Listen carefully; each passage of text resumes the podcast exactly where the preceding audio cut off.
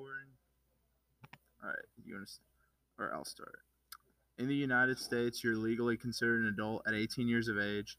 However, some cities have thought that 16 and 17 year olds should also be tried as adults.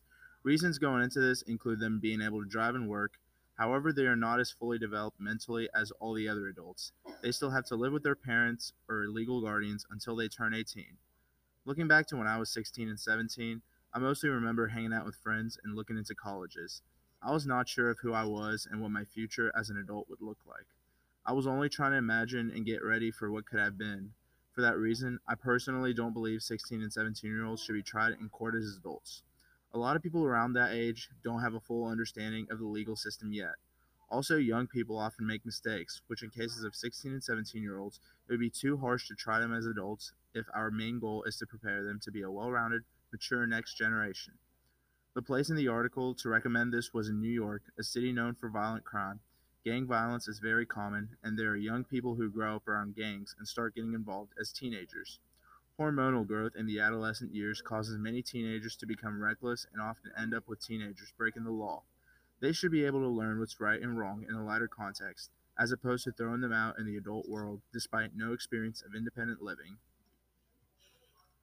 Khan made the point about hormonal growth in the adolescent years and how a great percentage of teens get into deep legal trouble.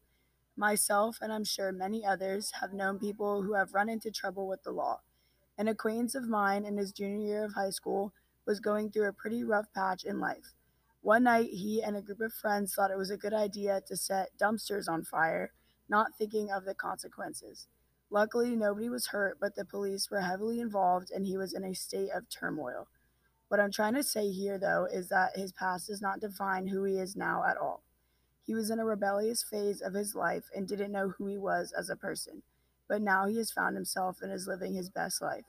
Teenagers are going to make mistakes and they should be reprimanded, but they should not be tried as adults.